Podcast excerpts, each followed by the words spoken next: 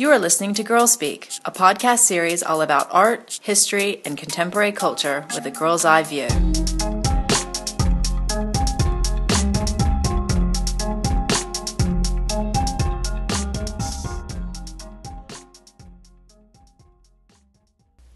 Hi, everyone. Welcome to episode 28 of Girl Speak, our news roundup for February 2015. I'm Tiffany Rhodes, program developer with Girl Museum. Thanks for tuning in, downloading, or streaming us today. Girl Speak is produced by Girl Museum, the first and only museum in the world dedicated to celebrating girlhood. We are a completely virtual museum that explores and documents the unique experience of being born and growing up female around the world in the past and present. We start today with a look at international news. From the United Nations, a new human rights report found that attacks on schools in at least 70 different countries over the last five years specifically targeted girls trying to access education.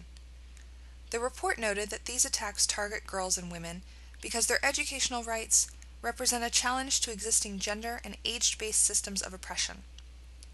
Among the many examples in the report is the December 2014 murders of over 100 children in a Pakistani Taliban attack in Peshawar the abduction of nearly 300 schoolgirls by Boko Haram in Nigeria, and the 2012 shooting of education activist Malala Yousafzai.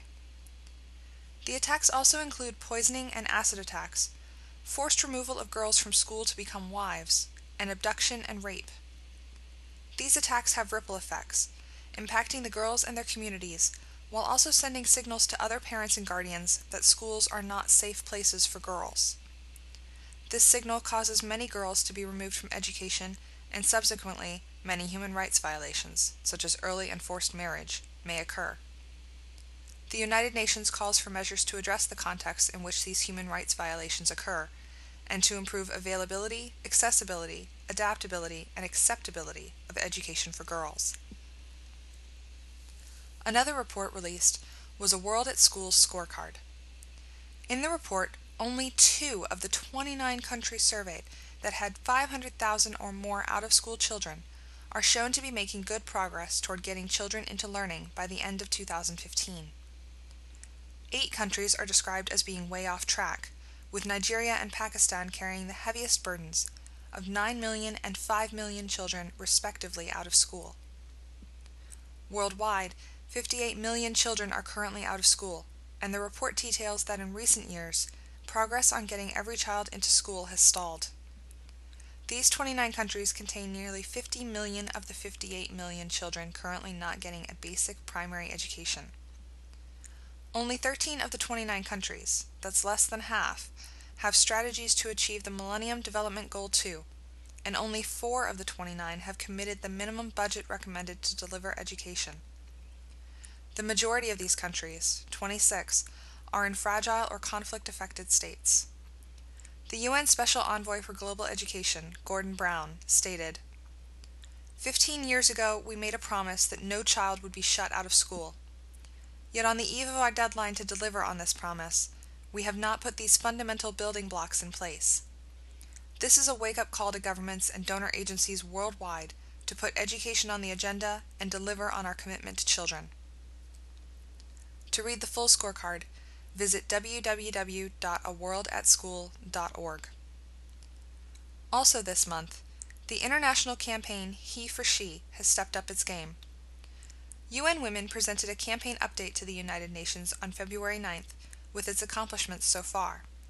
In under six months, He for She has had billions of media impressions, millions of dollars donated, over 200,000 men pledging their support, and the launch of the Impact 10 by 10 by 10 program to bring on governments, universities, and corporations as partners. He for She asks men to stand up for women's rights and gender equality, to address inequality and discrimination faced by women worldwide. Their goal is to achieve gender equality by 2030. Our final piece of international news is the powerful letter from Sarah Khan, a Muslim woman who is urging young women not to be fooled by the lies told by the Islamic State. The letter was released on WeWillInspire.com. In it, Sarah states Social media is awash with accounts of how life is wonderful under ISIS. that you will be promised a husband and the chance to fulfill your religious obligation. You may have even read stories of women describing how they are given free homes, maintenance, and a sisterhood made up of women from across the world, and that ISIS provides security. But most of all, you believe that the painful journey of leaving your parents and siblings is a pain worth sacrificing for the pleasure of God. I have no other intention of writing this letter but to tell you that you are being lied to in the wickedest of ways. Just because your liars are cloaked in religious clothing, speak in a religious language, and claim to be speaking in God's name, does not change the simple fact that you are being lied to through a gross manipulation of the teachings of our faith. You are being lied to first and foremost about your religious duty as a Muslim, but also about the reality of life under ISIS. And the thought of you destroying your life, for a pack of lies, is what motivates me to write this letter, because you deserve to know the truth and to live a fulfilled and happy life. Sarah goes on to detail the ways in which ISIS is lying to young girls and attempts to have them join the movement. She details religious inaccuracies and also details how Muslims have lived in harmony with other Muslim and non Muslim groups for centuries.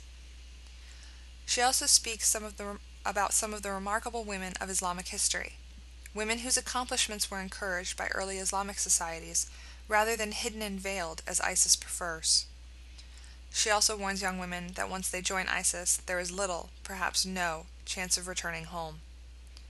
She encourages young girls to contact her directly if they wish to talk more. You can view the entire letter at www.wewillinspire.com. Now we move to the Americas.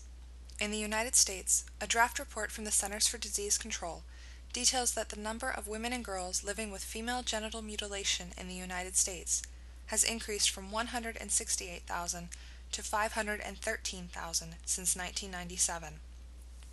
The number of girls under 18 at risk for FGM has quadrupled.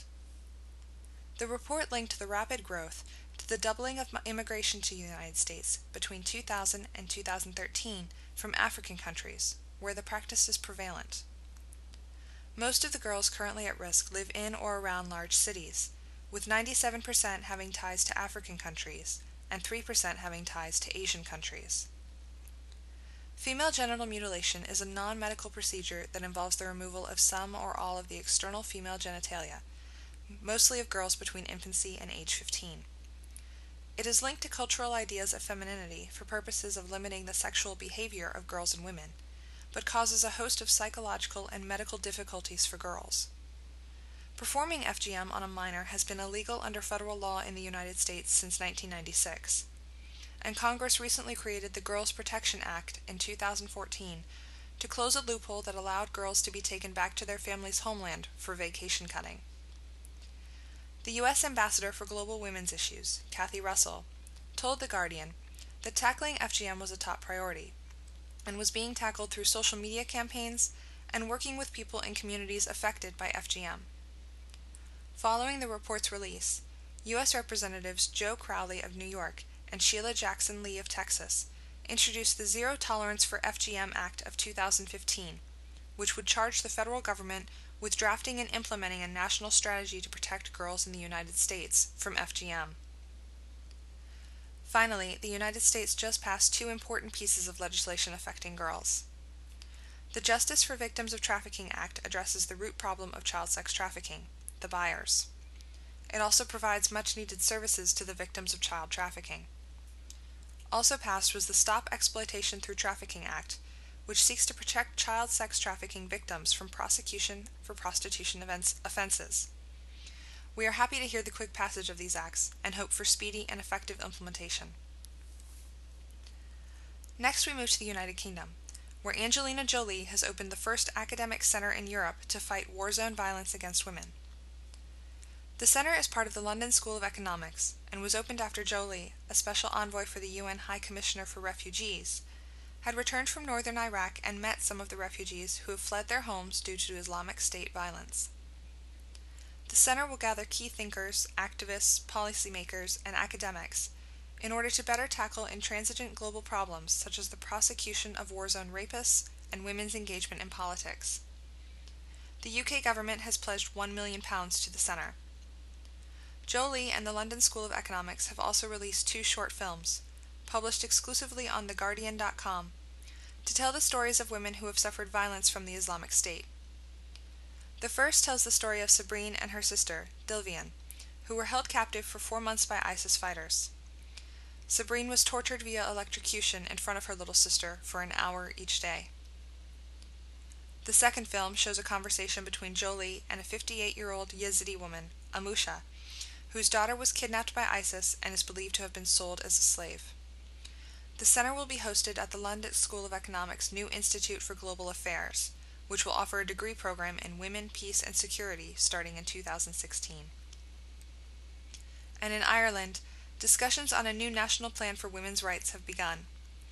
The discussions focus on developing new strategy, akin to the National Women's Strategy of 2007. The new strategy will be based on deliberations from a Woman's Place in the World conference, held this past month in Dublin. Calls from the conference included making contraception free and available, especially to young women, and investing in midwives and obstetricians to provide safe maternity services.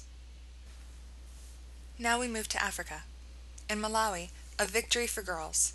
The Marriage, Divorce, and Family Relations Bill has set the minimum age of marriage to 18 years old, a sign of progress in a country where half of all girls are married before the age of 18. The previous legal marrying age was 15. Child marriage is deeply entrenched in Malawi due to the prevalent belief that a girl should marry as early as possible to maximize her fertility. The new bill is a huge step forward for girls and a sign of the progress being made across much of Africa. The bill also stipulates that girls can marry as young as 16 with parental consent, though civil society leaders are pushing for the removal of this loophole. The bill was also the result of girl activists in the country led by the Stop Child Marriage campaign sponsored by Let, Let Girls Lead. The campaign trained over 200 girls to become advocates, who then lobbied village chiefs to ratify and enact bylaws to protect adolescent girls from early marriage and harmful sexual initiation practices. They upped their campaign efforts last year when a new president came to power in support of a new marriage bill and declared the legal sanctioning of child marriage a national disgrace. In Botswana, an all female guide staff at Chobe Game Lodge is leading the way for women in tourism. The profession of safari guides is a largely male dominated industry in Botswana, with only 10 female guides in all of the country as of 2005. In an effort to support more women in senior positions in the tourism industry, Chobe Game Lodge, one of the oldest tourist lodges in Botswana, has revamped their team to employ only women. The 14 women are some of the top female guides in the country, trained at the Botswana Wildlife Training Institute. In addition, the lodge has also launched the first eco friendly safaris, with a fleet of emissions free four wheel drive electric vehicles and electric safari boats for game viewing. These women are an inspiration and breaking down barriers in one of Botswana's most profitable economic drivers. Also in the wildlife business are the world's first all female patrol protecting South Africa's rhinos in Greater Kruger National Park. The Black Mambas are an all young women from local communities who patrol inside the park unarmed. They are the eyes and ears on the ground for the reserve's scientists, managers, and game guards who are working to protect the rhinos, lions, giraffes, and many other species targeted by poachers. The Black Mambas patrol the fence set up listening posts to hear vehicles, voices, and gunshots, and patrol the reserve on foot, calling in armed guards whenever they find something. Noting that a major source of poaching is the communities outside the park, which see poaching as a way to gain needed money.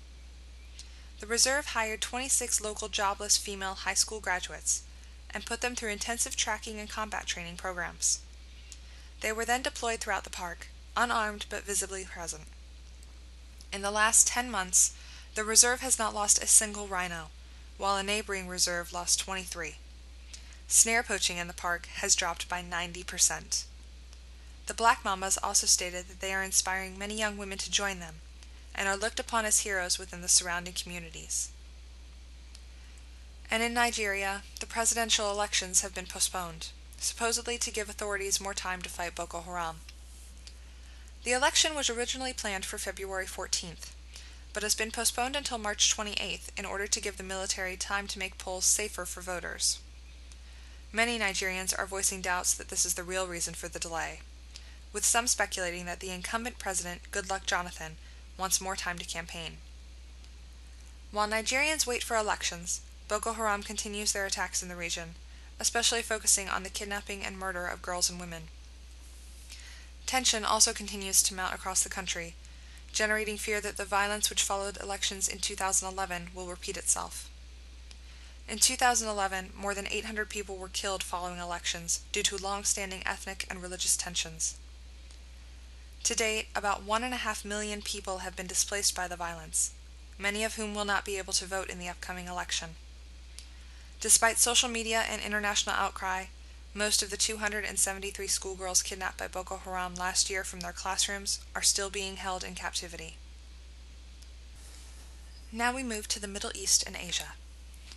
In early February, the Islamic State, also known as ISIS, published a manifesto for women living under their rule. The manifesto includes provisions such as all women being married by the age of nine, only allowing education until the age of 15, and that the purpose of a woman's existence is the divine duty of motherhood. It only allows for the provision of education because women cannot fulfill their maternal duty if they are illiterate or ignorant. The curriculum proposed for education focuses strongly on religious education, with sidelines in basic science, textiles and knitting, and basic cooking. It also allows women to continue on to university in order to become doctors and teachers. The manifesto also clarifies that women can fight jihad if a special fatwa is issued. It also states that a woman may be employed, but her job should not exceed three days a week. Western attitudes towards women's rights are condemned on virtually every page. Yet some provisions are also extraordinary, such as the advised minimum of two years of maternity leave, extended holidays and sick time to care for children, and extensive child care provisions for women who must work. In Turkey, the country has rallied over the murder of a 20 year old woman who resisted an attempt by a bus driver to rape her. The woman's burnt body was found on a riverbed in mid February, and three men have been arrested in connection with her death. She was a psychology student kidnapped on her way home by a bus driver. The driver then attempted to rape her and, when she fought him off, beat her to death with an iron pipe and then burned her body. The brutality of the murder has caused outcry across Turkey, with thousands of women staging protests in several cities. Some protesters have claimed that the murder is partially the result of the radical Islamic atmosphere created by the government, which wants women to be conservative. The current ruling party, the Justice and Development Party, has been in place since 2002, and Turkey has seen a marked rise in violence against women since then. Protests also extended to a movement by Turkish men who were standing in solidarity with a simple, unconventional approach. They are wearing mini skirts and short skirts on the streets and in photos on social media to highlight the brutal murder. The campaigns and protests have been seen globally, and the Turkish president has responded by calling violence against women a bleeding wound in Turkey. Now we move to India. In early February, the country affirmed its commitment to the rights of the girl child by vowing to create a world fit for children. India has launched a new campaign to ensure the protection and education of girls in the country as well as increasing girls' participation in secondary education. One of the many facets of the commitment is a small savings program for girls, which gives a higher interest rate and tax rebates on accounts opened for them. The deposits mature when a girl reaches the age of 18, but withdrawals can be made earlier for educational purposes. Also in India, the BBC has reported on a new all women squad of police in Delhi that are being specially trained in martial arts. The group of 40 women, dubbed Charlie's Angels by their trainers, will be deployed at bus and metro stations, outside colleges, and in other areas where women are thought to be vulnerable to sexual violence. The girls are a response to Delhi's recent dubbing as the rape capital of India after a series of brutal rape cases in the past few years. Women's rights activists have welcomed the move, but fear that the 40 women may not be enough to police a city of more than 16 million people. And in New Delhi, India, the Child Rights in You organization, a leader in child rights in the country, has launched the Let Her Fly campaign. Let Her Fly aims to give girls in India the opportunity to realize their full potential by inspiring and encouraging parents, teachers, relatives, and colleagues to give girls the opportunities they deserve. The campaign will include education to help create attitude shifts in India by breaking myths and stereotypes about gender, ensuring government accountability, instituting gender sensitive processes in various systems such as law and programs, encouraging community responsibility in preventing violations against girls, and building women leaders through sensitization programs to help them understand and ensure their rights. And in Indonesia, we are happy to report that the proposed virginity test for high school girls to graduate have been withdrawn by officials. The proposal to institute virginity testing surfaced earlier this year as part of good conduct legislation considered by the City Council of Jember in East Java, and was suggested as a means of scaring girls away from sex. Human rights advocates denounced the proposal as discriminatory gender based violence. The Council then apologized for the proposal, and the Religious Council, Indonesia's top Islamic clerical body, declared that the virginity tests were not compatible with Islam. Finally, we move to our Incredible Girls segment. Our first Incredible Girl is Anya Pogharian, who has invented a dialysis machine that only costs $500. 17 year old Anya developed the machine as part of her high school science project and was inspired through her volunteer work with a local hospital dialysis unit. She spent 300 hours on her invention, above and beyond the required 10 hours. Dialysis is the process of cleaning waste from the blood. It's typically, typically used for people who have kidney disease, and treatments take about four hours a couple of times a week. Anya wanted to find a way to improve the procedure, which takes a lot of energy and time from patients. Her project has earned her scholarships, awards, and a summer internship to further develop her machine. If successful, the invention would also transform dialysis treatments, bringing it into patients' homes and into rural areas of the world where patients can't afford costly dialysis treatments or the travel to hospitals to receive it. Our next incredible girl is 11 year old Rowan Hansen, who penned a letter to DC Comics earlier this month. Her letter, posted on social media by her father, reads Dear DC Comics, My name is Rowan and I am 11 years old. I love superheroes and have been reading comics and watching superhero cartoons and movies since I was very young. I'm a girl, and I'm upset because there aren't very many girl superheroes or movies and comics from DC. For my birthday, I got some of your Justice League chibis.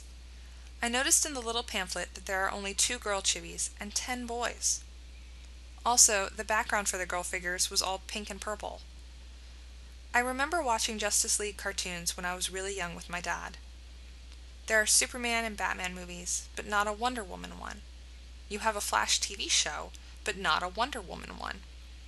Marvel Comics made a movie about a talking tree and raccoon awesome, but you haven't made a movie with Wonder Woman. I would really like a Hog Girl or Catwoman or the Girls of the Young Justice TV show action figures, please. I love your comics, but I would love them a whole lot more if there were more girls. I asked a lot of the people I know whether they watched movies or read books or comics where girls were the main characters. They all said yes. Please do something about this. Girls read comics too, and they care. Sincerely, Rowan. Rowan's letter quickly went viral and prompted DC Comics to respond via Twitter, stating that they are working hard to create more superhero fun for girls. DC Comics also gave Rowan a picture of herself as a DC hero.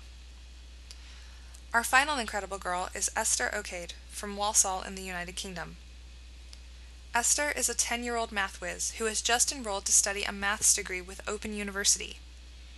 She enrolled just under a month ago and is already top of the class, scoring a perfect 100 on a recent test. She dreams of running her own bank one day and says she wants to be a millionaire. We hope you have enjoyed this podcast. We invite you to tune in to our next podcast on March 7th, where we will be exploring our latest exhibit, STEM Girls, with our own STEM girl, Hillary Hannell. And be sure to check out our Facebook page and Twitter feeds for the latest updates on our new exhibit, which launches on March 8th. Thank you and have a wonderful day.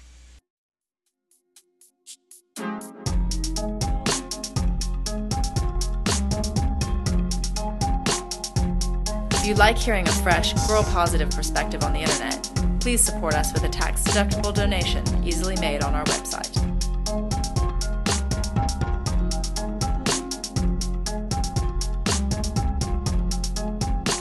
Our music is courtesy of up and coming artist Han Av. You can find her SoundCloud link on our website.